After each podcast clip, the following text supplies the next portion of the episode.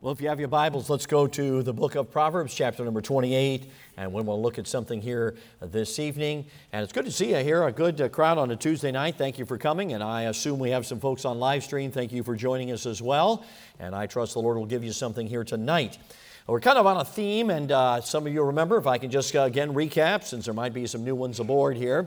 Uh, a couple of years ago, uh, in uh, the month of May, I was with a pastor who uh, introduced me to a video series that now is quite well known in our church called the Conquer series. And it set me on a journey because, in working with young people for uh, really several decades, I began to, it put some dots together, some things that I had seen, but it put it together in a way I really had not seen before. And I began a journey of which I've continued on uh, just piece by piece. My wife has done a lot of reading and, and fed me things to read that have been helpful as well.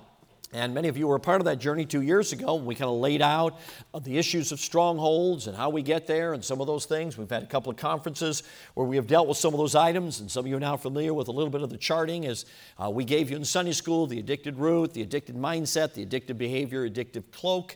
And uh, we dealt with some of those things. And as I mentioned, as we were on the journey, I was certainly finding as I presented these things, people were help, people putting dots together, was helping people recognize, okay, now I see why I struggle here, why I have a propensity here, uh, whatever it might have been. There's so many different ways, different folks. that It literally elicited conversation I'd never had in my, in my ministry. I, in the last two years, have done more counseling. I'd say I've done more counseling on a serious level than I did in the 34 years preceding that, just as a result of doing some preaching on the issue of strongholds. And so many of you have been a part of that journey, and I'm certainly not here to repeat a lot of the things that we've done. We've kind of been on that journey together. And of course, we had the True Identity Conference, which really delved into it in depth and dealing with our who are we are in Christ, who Christ is in us, and that important union that we have, and how that deals with so many of the issues of strongholds.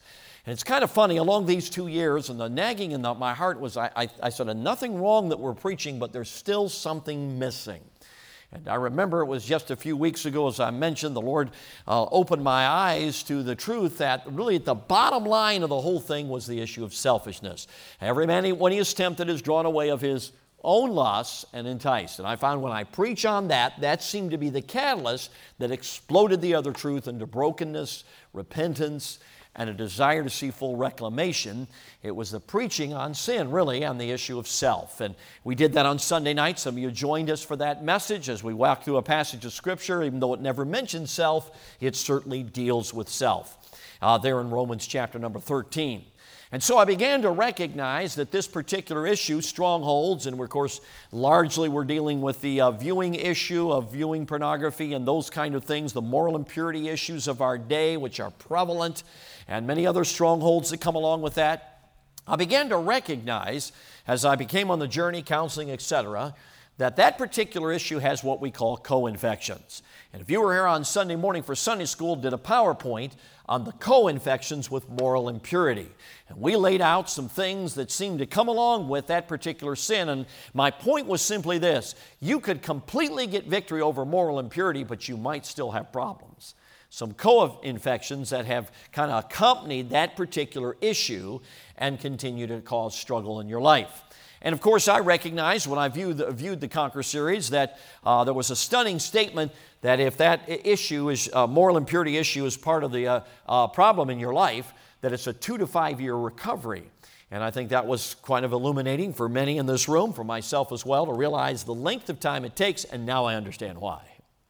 Because it's not just dealing with the issue of lust, it is dealing with many sins that accompany it. Now, as I mentioned the other night, selfishness is one of those issues that precedes a moral failure. You, you won't have moral failure until you have selfishness, because the Bible says it.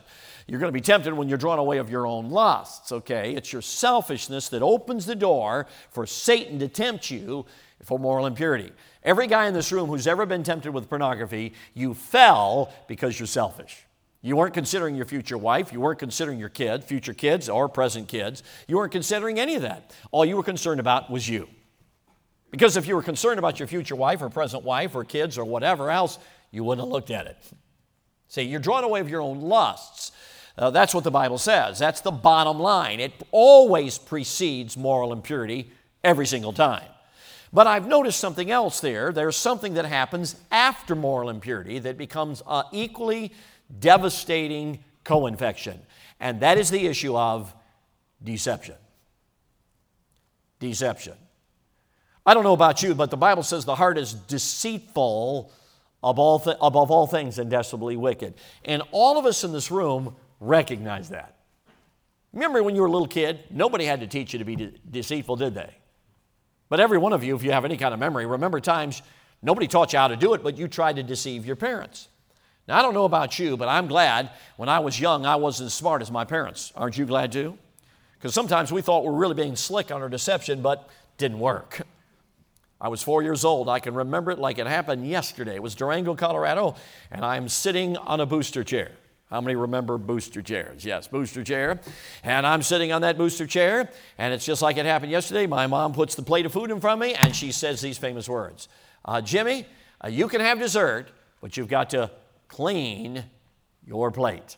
Now, I looked at the food. I don't remember what was on the plate, but I remember uh, not everything, but I do remember this there were peas on the plate. Now, I'm just going to tell you something about peas, and I'm not trying to offend anybody, but you got to do something with peas. I mean, put, put, put, some, uh, put some other vegetables in there or put some cheese on it or cream them up, but peas alone, I don't know about you, that just doesn't, that's not very appetizing to me. And my mother said to me, You got to clean your plate. And I looked over at dessert and I think, Man, I want dessert. And my little depraved four year old brain, I said, And I don't want these peas. So I figured I got to get rid of these things without mom knowing. Now that's kind of hard when you're sitting at a table to get rid of them, but in my depraved little four year old brain, I figured I can fool mom on this one, I can deceive her. So what I started doing was I'd eat a couple. I mean, I'm not dumb. You got to make it look good. And uh, then I'd tip over. I kind of lean to one side of my booster chair, and I'd take a pea and I'd put it under the booster chair. Then slip back, you know. And I don't know how many I ate, didn't eat very many, but a lot of them ended up underneath that booster chair, and my mom was clueless. You know, I'm thinking, man, she was born yesterday. I got this thing down. I fooled her. And uh, I remember my mother looking over me, beaming, beaming, Jimmy, you ate your, your meal. And she put the dessert in front of me, and I enjoyed that dessert, not thinking about the consequences I was sitting on, or the evidence, I should say. I was sitting on the evidence. You know, I leave the booster chair, you know how it is, go out in the living room to play, thinking I put one over on my mom, not considering the fact that that evidence could one day incriminate me, and it might be sooner than later. And it wasn't much later, it, was, it wasn't later, it was sooner. And I can still remember the words my mother calling my name. And every young person out here, even some of us old folks, we can remember the tone of our mother's voice when she calls our name when we know we are in big trouble. And I remember hearing her name and looking up, and all I saw was this a booster chair in one hand, a rag in another, looking down at squashed peas. Everything goes blank. They say that unpleasant things are blotted out of your childhood. okay, I have a pretty good idea what happened. I don't remember, but I have a pretty good idea what happened. You know, I don't know about you, but I'm glad when I was younger I couldn't deceive my parents because they taught me it wasn't worth it. They really did. But sometimes in life, we continue to go down that trail. And one of the co infections of moral impurity is this you learn how to hide it. You learn how to hide it. Now, look at the passage of Scripture in Proverbs 28. Look at verse number 13. It says, He that covereth his sins shall not prosper. But whoso confesseth and forsaketh them shall have mercy. This is a very familiar verse. In fact, if you ever travel on our team, I, I have a whole message on this particular verse, which I will not be able to preach here tonight. But let me just simply say there's three aspects, I, uh, there's more than this, but three aspects of deception I want to deal with, particularly in the area of moral impurity, but it really could come with any kind of stronghold. It could come with anger, it could come with a lot of things. And the idea is that when there's a stronghold in a life or an issue of moral impurity, many times there is a strong effort to hide it. For even anger, you may have a father who blows up his kids, but he certainly doesn't come to a Sunday school table and tell a Sunday school table, does he? He tries to act like he's something and not. We'll deal with that in a moment as well. But the idea of he that covereth his sins shall not. So my question would be who's the Bible talking about here? Who are you covering your sin from? So I got a question for you. Can you hide sin from an all seeing, all hearing, ever present God? And the answer is I don't think so. I think it's Psalm 139 that says, The darkness and the light are both alike to thee. God can see in the dark. You know, God knows everything. He knows every internet site you've been to, He knows. God knows everything you've done, uh, everything you've said or laughed at in the break room. God knows, He knows. God knows everything you've said to your parents that wasn't true. God knows. God knows everything. I mean, he is, His eyes, the Bible says, are in every place beholding the evil and the good. You cannot cover sin from God. And if you think so, you got a problem because He sees it all, whether it's in darkness or in light. He sees it all. So, could this verse be talking about God? And the answer is, well, I don't think so. Because you can't cover sin from God. So, who's it talking about? And the answer is, it's clearly talking about people who have a right to know. People who have a right to know. For instance, if I'm talking to a teenager and he confesses that he's been viewing uh, uh, in, inappropriate material, then my first issue is Does your parents know? Do your parents know? Your dad know? Your mom know? Particularly your dad in that case. And, and uh, many times they'll say, Well, no, he doesn't. I say, Do you have a good relationship with your dad? Well, pretty good. And do you trust your dad? And we'll talk a little bit about that relationship, make sure we're ready to go on it. Most every time I'll encourage him, Well, you need to get to your dad. You know what you need to do. You know why? Because he's covering her sin from somebody who has a right to know.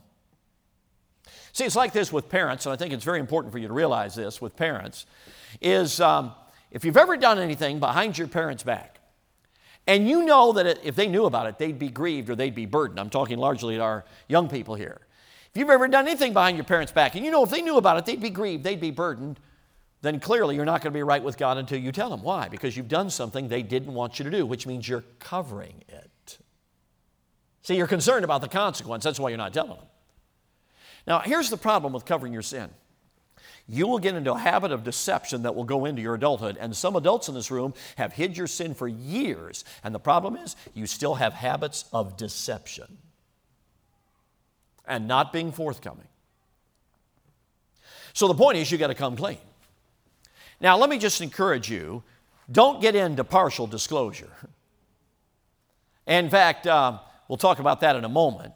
But that's the young person that goes and tells parents something and then, you know, you know, kind of slowly lets it out because they're afraid. It's very important, I believe, to be completely forthcoming and not to be deceitful at all. And young people, let me just say this, even adults, because this is really true. I've certainly seen this to be true that young people sometimes get it good at only giving their parents enough information to get them off their back. You know what that is? Deception. You know what I'm telling any young person?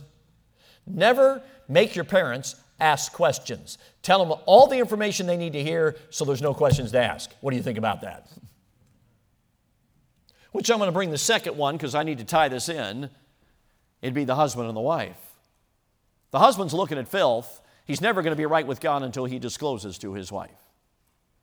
And partial disclosure uh, really tra- traumatizes a wife. Uh, we did a lot of research on this, particularly my wife, and uh, talked about the fact when a woman hears some partial disclosure, then she hears more, then she hears more, then she hears more. You know what she will always wonder? Have I heard everything? And it's traumatizing every single time. Now, Conquer Series gives the, the advice that you need to have six months of victory and then fully disclose. I mean, fully disclose.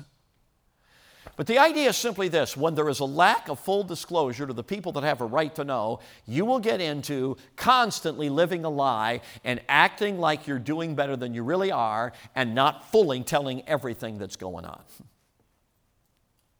I, I, there's many times young people only tell three quarters of it, or they'll tell just enough so they won't, you know, they, they know that a little bit more. And, and I have generally found that the very first thing when a kid comes forward that he tells me the reason he came forward is not the reason he came forward.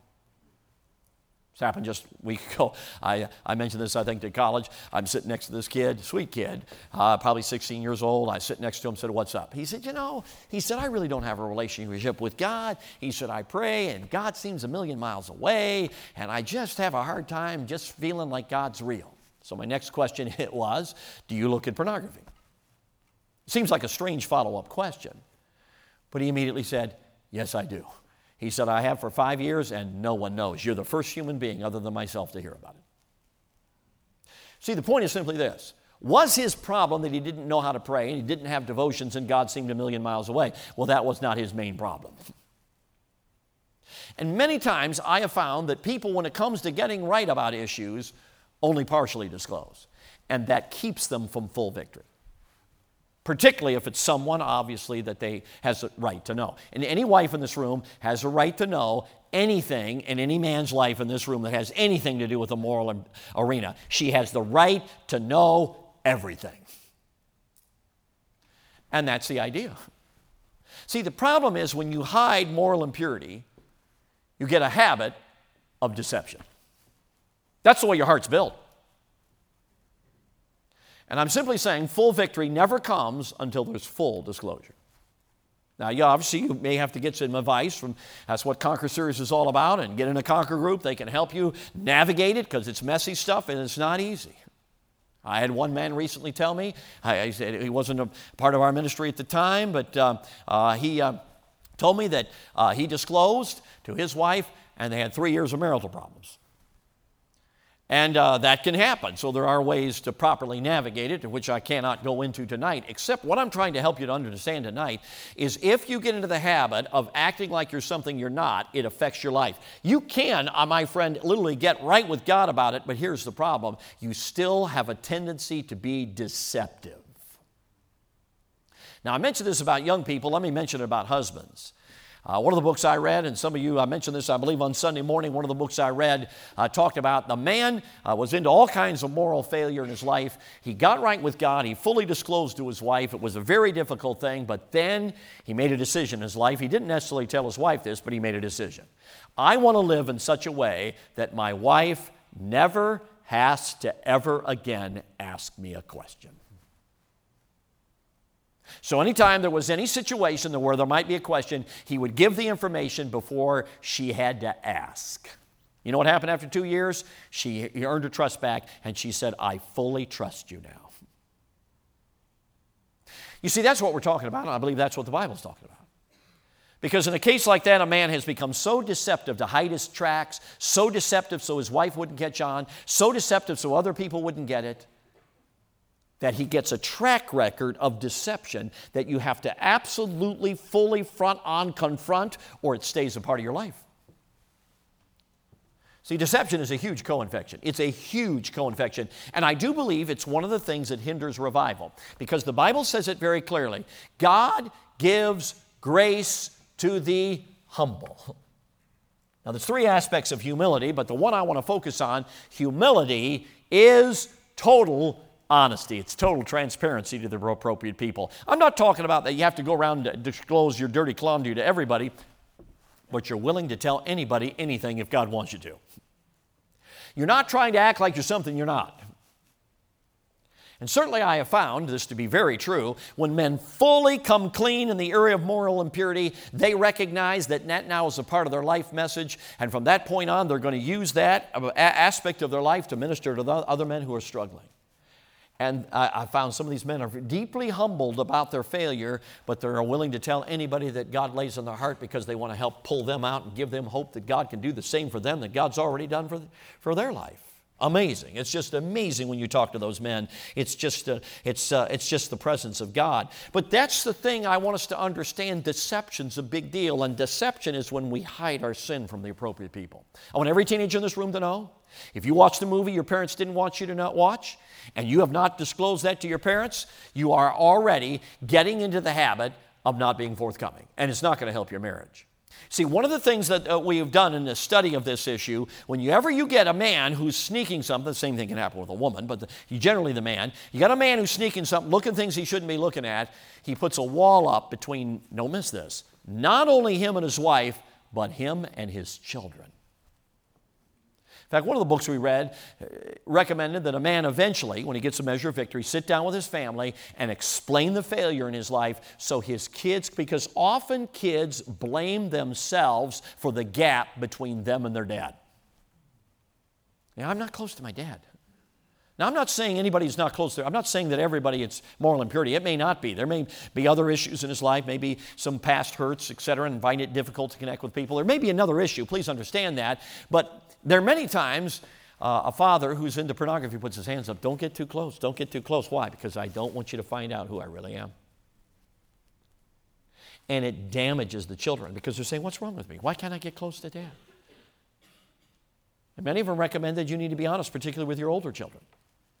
So they understand it's not your fault. It's not your fault. It's mine, my failure. It's not your fault. It's my failure. So the whole idea is becoming honest. Honesty is simply, again, in the leadership of the Lord. And I realize I've seen some situations where people may have made some missteps, but it's a whole lot better to move toward transparency than it is toward darkness. I'm telling you, young man, you need to understand something. Every time you look at pornography, one day you're going to have to talk to the woman you, you marry. So you just need to know that. If you're going to have a good marriage, you're going to have to get honest about it. You're going to have to get honest about all the junk you've done. Now, I know that's not people, it's not going to work other than that. Otherwise, you got a secret between you got skeletons in the closet. You'll have a wall up between you and your wife. And you need to recognize that next time there's a temptation to look at garbage on the computer. You need to recognize that. In fact, I just want you to know if your future father in law comes to me, I'm going to tell him, hey, you need to talk to that guy. You need to find out everything he's ever looked at. You need to know. You need to go into the deal with your eyes wide open. You say, why? Now, don't miss this. Men who are into moral impurity, don't miss this, seek innocent girls. Guys who are into moral impurity seek for a girl that is completely pure. And they, they don't, they're not trying to prey on them, they are so craving innocence. But what happens is, if they don't get victory, if they get victory, it's a different story. But if they get, uh, get victory before they get married, and the, by the way, marriage won't get you the victory, you better get it before you get married. But what happens is, if they don't get victory into that marriage, they bring that innocent girl in, and you read the stories, and it will make you cry. They defile that innocent, pure wife with their filth. You say, what do you mean? Well, it's not that they necessarily get them to look at stuff, but pretty soon that woman realizes, I'm not measuring up. Can I say this, friends? You can't measure up to the world's, to Satan's lie. The lie of Proverbs 5, 6, and 7, the strange woman. I'm trying to be very appropriate here tonight, but at the same time be forthright enough we know what we're talking about. And I will tell you, it's a tragic thing. So I want every father out here to understand something. If you got a pure, innocent girl and some guy comes knocking, you better find out if that boy has a problem and if he's been in sustained victory for a long time. Because this stuff happens. And uh, they end up defiling. There's other things I could say that probably better not at the moment, but then you can talk to my wife if you have any more idea, because she's certainly done a lot of study on the defiling nature of a man who's into pornography, how it defiles the, the, the wife. And uh, it's just what it is. So, deception. And I am absolutely convinced there will not be freedom in your life until you're absolutely forthcoming with everybody God wants you to be forthcoming with.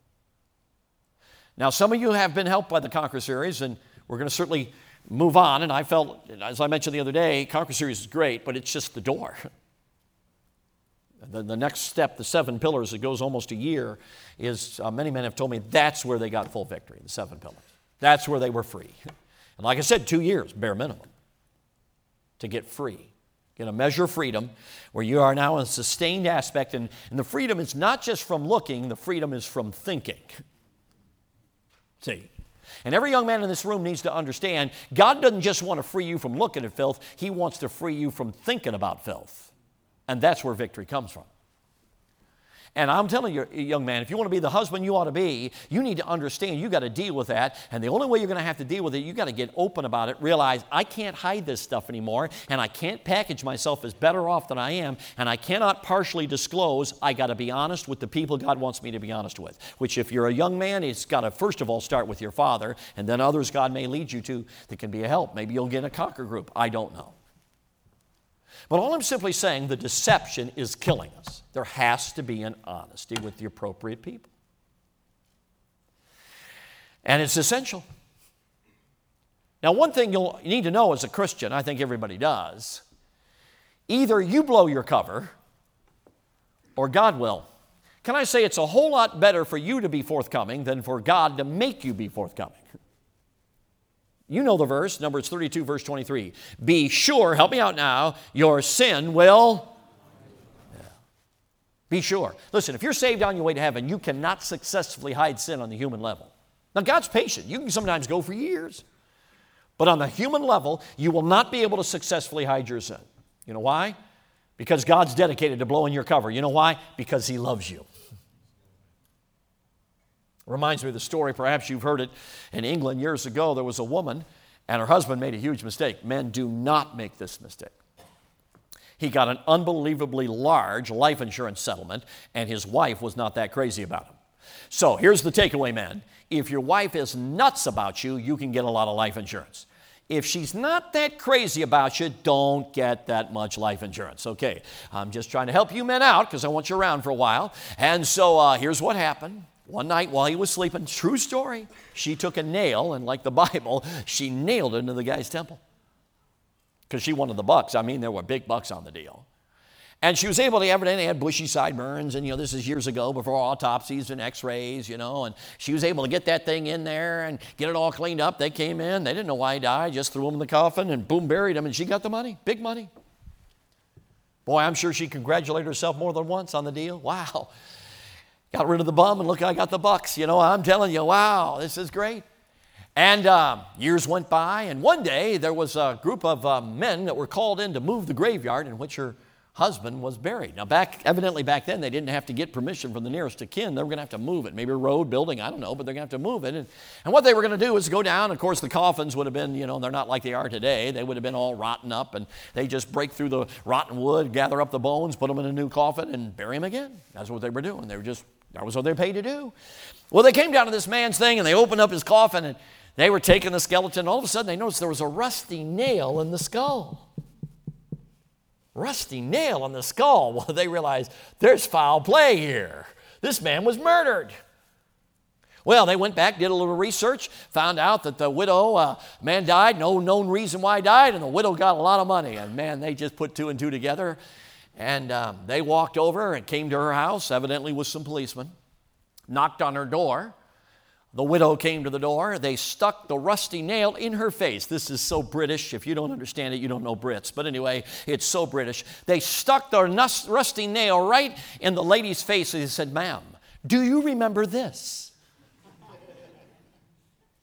face to face with the murder weapon, she was tried, found guilty, and hung for murder. Can I say this to every young man and young lady for that matter who's been hiding sin? It could be in the moral arena, it could be something else. It Could be movies you watch you shouldn't have watched. Could have been doing video games and your parents told you not to. I don't know. Could have been doing video games they didn't want you to do. Could be doing video games, whatever. You could be doing a lot of things behind your parents' back. But there's come a day when the Holy Spirit's going to knock on your door and stick that rusty nail in your face and say, Do you remember this? And I will tell you, it's a whole lot better to go to those people that have a right to know and tell them about the rusty nail than it is for the rusty nail to be put in your face. See, it's the co infection of deception. You know what integrity is? It's someone who does not knowingly deceive. The just man walketh in his integrity, his children are blessed after him. And I do not know, care who you are in this room, I promise you one thing that if you will be a man of integrity, your kids are blessed. Didn't say the just man walks in his perfection, doesn't say that. I'm glad it doesn't because that none of us could do it. But it says the just man walks in his integrity. Reminds me years ago, we were at uh, men's prayer breakfast we had at Market Manor. It was, it was the, one of the big events for the men, and all kinds of men came, really did. And my dad would lead that, and he'd talk often about moral issues. And which was almost unheard of in that day. And he tried to really help the men. They had a prayer time, and then they go eat breakfast. And, and it was just kind of what they did, kind of what they did back in the day. And, and uh, one day they're getting on their coats after the prayer part, heading over to breakfast. And one of the men was putting on his coats and evidently leaned over, and a pack of cigarettes fell out. Now, I realize Smoking cigarettes, not the worst sin on the planet.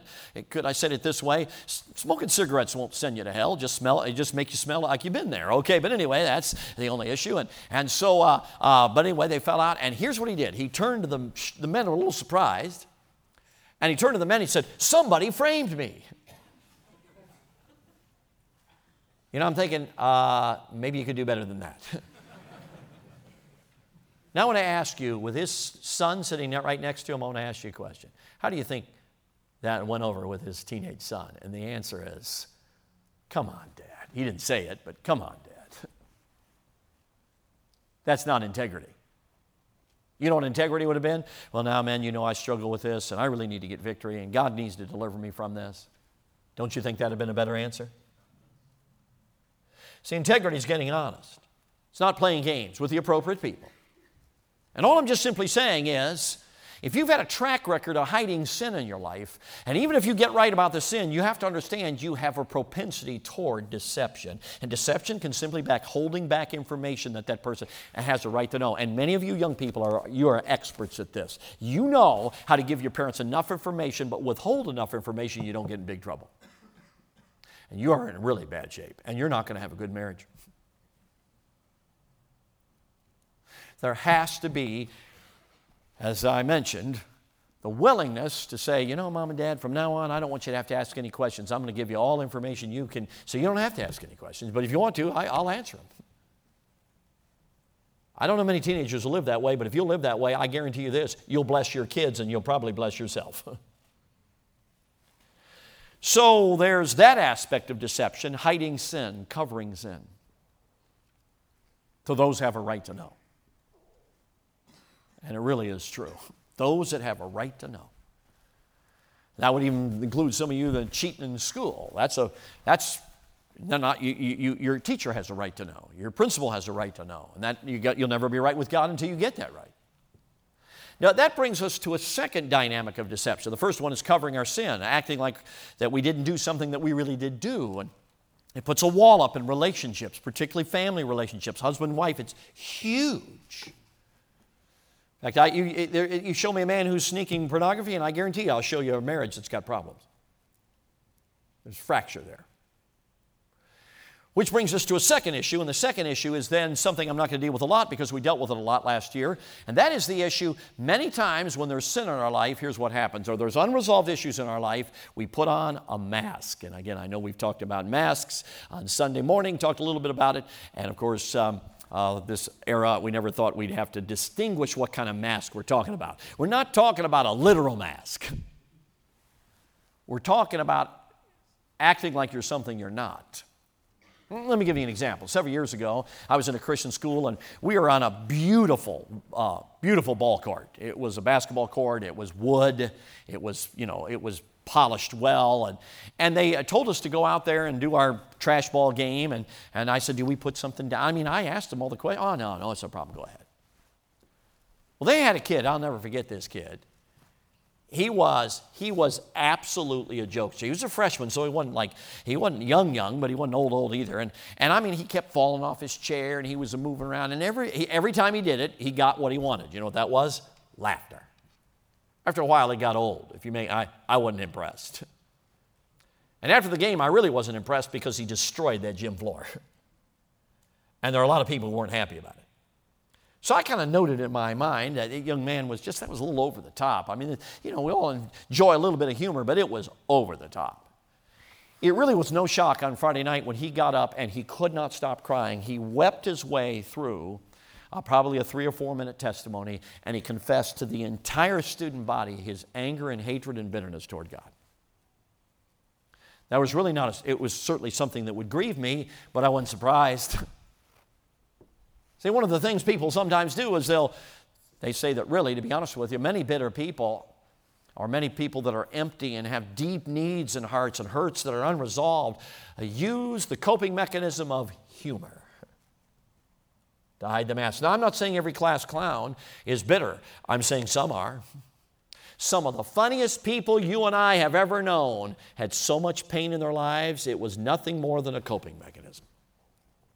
They're acting something that really was not true. Now, that can happen in different ways.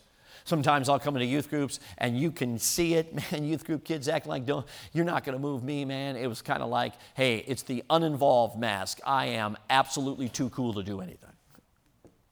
And you see it. You know, deep down they want to, but it's just kind of like, hey, man, I'm cool.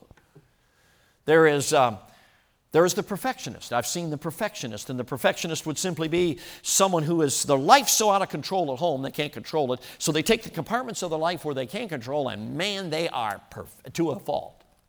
Now, perfectionism, all of us want to do excellence, but you always know you're into perfectionism when people get hurt by your perfectionism. See, then you're gone too far. So uh, we all want to do excellent, but that's a little different. It's, it's a coping mechanism, it's a mask. Their life's out of control, so they act like it's not. And sometimes people carry that into marriages and everything else. There's many other things. Now, here's the point I make many people can get right with God and even deal with the issues of moral impurity, but they still have learned to act like there's something they're not. And one of the greatest blessings the Bible tells us in the Word of God is honesty. And honesty is simply this being, just being willing and open this is who I am. There's something about this, I don't know about you, but I think we all understand it.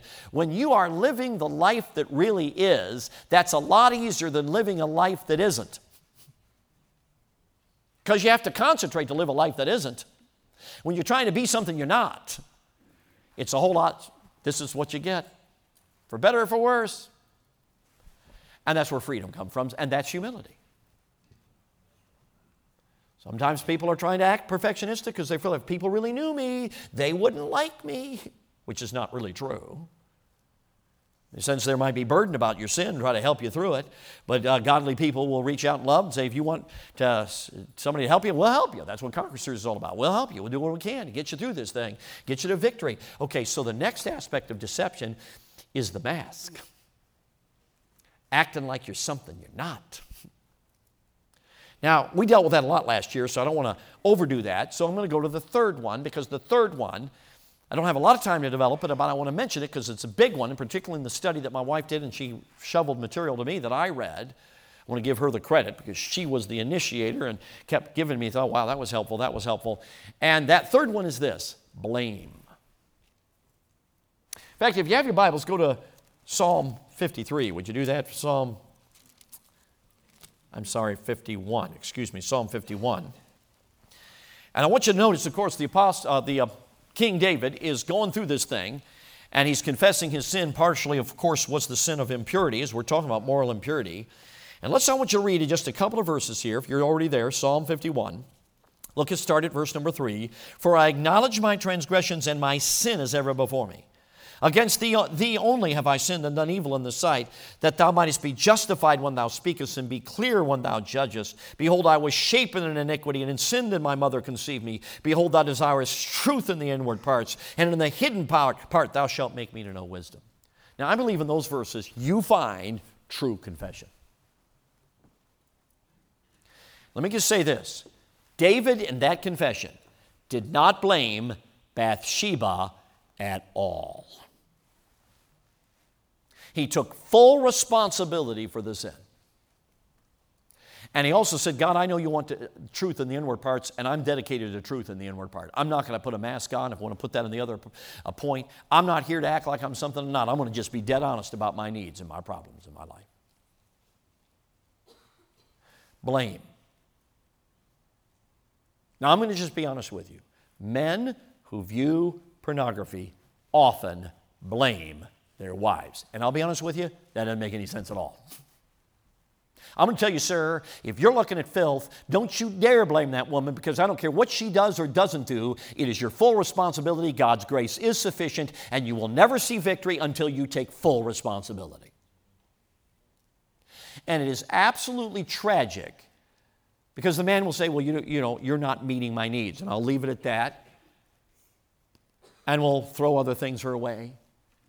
And when you read some of the biographies of these dear women, you are absolutely stunned at the anguish they go through because they think somehow they're partially to fault. And you mark my words, they're not, because in most cases, that guy carried it into marriage.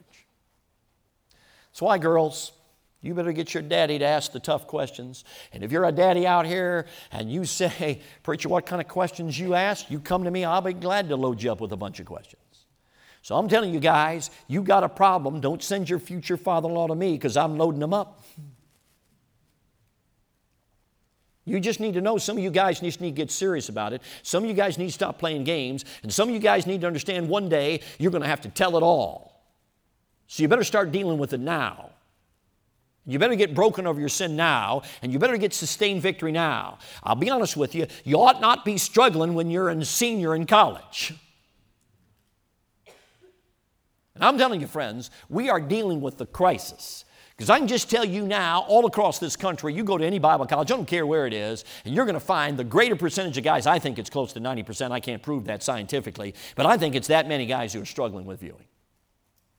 It's killing us. They go into marriage, Father in law throws them softballs, kind of like the press does to Joe Biden. The father in law throws them softballs. I, I, shouldn't make political humor. Sometimes you can't help it. It's just like Pastor the other day was telling the kids, get out of the basement, get out of the basement. And I wanted to yell, yeah, you don't want to meet Joe Biden down there. Get out of the basement. Okay, but anyway, I, I shouldn't think politically because I, I, we got live streaming. I, I, I say things later and think, oh, why did I say that? Live stream. I'm sure pastors, why did he say that? Okay. Uh, probably there's edits that pastor calls in after I'm done preaching, and I wouldn't blame him. I really wouldn't blame him. Okay, pastor's way more self controlled in the pulpit. Okay, I guess that's called being a pastor, not an evangelist. Okay, I get to leave. Okay, except here I don't leave. Okay, but anyway, so I got to come back. So I shouldn't say things like that. So hopefully, if you're politically, uh, you just take it as humor and move on. Okay, but now I don't even know where I was going. Where was I going? Oh, yeah, softballs, softballs, yeah, softballs. Some of you guys are going to go to a future father-in-law is going to throw you some softballs. You're going to marry and wonder why you have trouble down the line because you're going to start blaming your wife when she had nothing to do with it. I'm just telling you, it's low down, bud. It's just low down to blame a woman had nothing to do with it. You just need to believe. Listen, your wife will never compare with wicked women, and she shouldn't. The marriage bed is sacred, and I want to tell you if you're looking to pornography to tell you how it works, you are looking to the perversion of it. You're not looking to a godly, sacred way that God has intended it to be. And I'm just telling you guys, you've got to take your, your, your, your, your sin against God and you've got to realize this is a big deal. And you've got to realize I don't care if I die in the attempt. I got to get desperate. Some of you know we dealt with a lot of these things when we were at Camp Joy, but there's others in the room. Please uh, pardon the, some of the repetition. But the point, friends, is simply this you can't blame. You say, Well, I had an angry father. You can't blame. My dad didn't connect with me. You can't blame. I understand that some of those things opened the door for there to be failure in your life. I understand this, but you'll never get clean and you say, God, it's my, it was my selfishness that uh, caused me to get into that stuff. And it is the fact that I continued in it and I was deceptive. You'll get clean when you start getting honest and stop blaming anybody. One of the reasons I think it's helpful to go through all this, some of the father wounds, mother wounds, some of the things we've done, is it helps you understand, oh, now I see why I have such a propensity. That's all good stuff. But you get cleaned out when you deal with your sin. That's when you get cleaned out. That's why we dealt with Sunday night selfishness. That's the bottom line. But now deception. It's being absolutely forthright to the appropriate people. I'm asking every guy who's ever been to filth have you ever been forthright and completely honest about everything to somebody who has a right to know? Because you need to. I will tell you, I can see it with teenagers. You can see when they partially confessed, and you can see when they fully confessed. You say, How can you tell? I don't know. We used to put it that way. Is that guy all the way through? That was our terminology. Yeah, he's all the way through. No, he's not through. Or how about, is that guy unloaded the whole truck? Yeah, he's unloaded the whole truck. You can tell. They're free. And you can tell the ones that unloaded part of it, they're not free. But the point simply, friends, is back to this third point blame. Blaming someone else for your moral impurity. Listen, you get on your knees and you need to say, It's not anybody's fault, God. That's what, the, that's what David's saying. I acknowledge my uh, transgression and my sin is ever before me. Against thee, the only have I sinned. God, I've sinned against you, done this evil in your sight. He's not passing the buck. He's getting dead thorough about the thing. And he's just laying it out to God. I'm just simply saying it's a tragedy when you blame others for your failure. Don't get in the habit of doing that. Because what's going to happen in life, you're going to blame other people for your moral failures instead of taking personal responsibility. He that covereth a sin shall not prosper. When you blame others, you're not going to prosper. When you partially disclose, you're not, disclose, you're not going to prosper. When you package yourself as something you're really not, you're not going to prosper. But I promise you this, and I really do promise you this, because God does. When you uncover your sin and get right, and you get honest about who you are and you start pulling the masks off saying this is who i am. I'm a needy i'm a needy brother or sister in jesus. I need god's grace. That's when god will meet with you. And you'll begin to see restoration when you stop blaming others and take the full responsibility and look to god and he cleans you out. And that's what happens here. David gets cleaned out. So he can once again have a relationship with God and be the, the king that God intended to be. And God, in his mercy, did not require his death, which, of course, in Old Testament law was required. So God gave him mercy. God will give you mercy too. I promise He will, as long as you do it His way. But if you cover your sins, you won't prosper. You won't prosper. Now, I realize in a message like this, result of the audience, result of the situation, that you may need some practical help. I can't go through every scenario. There are obviously dangers and pitfalls, and that's why we have conquer groups. But let me encourage you if this resonated at all with you, get to your Sunday school teacher, and as we talked about on Sunday, say to say to Sunday school somebody, hey, listen, I need to go through Conquer series. I need some help. Because we will help you. And you know what my goal for you is that not only you'd go through Conquer Series seven pillars, that you'd get to full victory, and wouldn't be but a couple years from now, you're now leading a Conquer group, helping other men get into full victory because you've blazed the way and say, hey, listen, Jesus did it in my life, he can do it in yours too. But you will never blaze the trail to helping others into victory if you're acting like you're something you're not. It never works that way. Deception is one of the co infections of moral impurity. Deception is one of the co infections of moral impurity. And I will tell you, friends, Satan wants you to embrace deception. Because if you do, you will always lose. In military warfare, most of us know this, I'll conclude with this, that many times a battle has been won not by the stronger army, but because the army used deception. You know, I want to tell you something, friends. When it's God and Satan, Satan is not the stronger army. You know why he wins? Deception. Many years ago, when I was in the Bible lands, we had a, we had a guide who was uh, fought in 1948, 1967, and 1973. If you know anything about Israel history, those dates, you know exactly what those dates mean. And uh, I can't remember which one. I think it was 67, the Six Day War. I can't remember which one. They were down in the Sinai. And uh, the Egyptians at that point were, if you remember, I think it was a surprise attack, the Egyptians were uh, outnumbered them. But at night, what the Israelis did is they pulled a Gideon.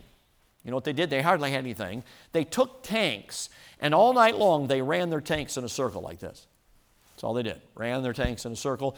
And the Egyptians thought man, are they bringing in the tanks? Just a few tanks going round and around in a circle. And they thought they were bringing in who knows how many tanks. And when the morning light dawned, the Egyptians were gone. The stronger army lost. Why? Deception. And I will tell you something, friends. The only reason God will lose in your life is because you buy into Satan's lie of deception.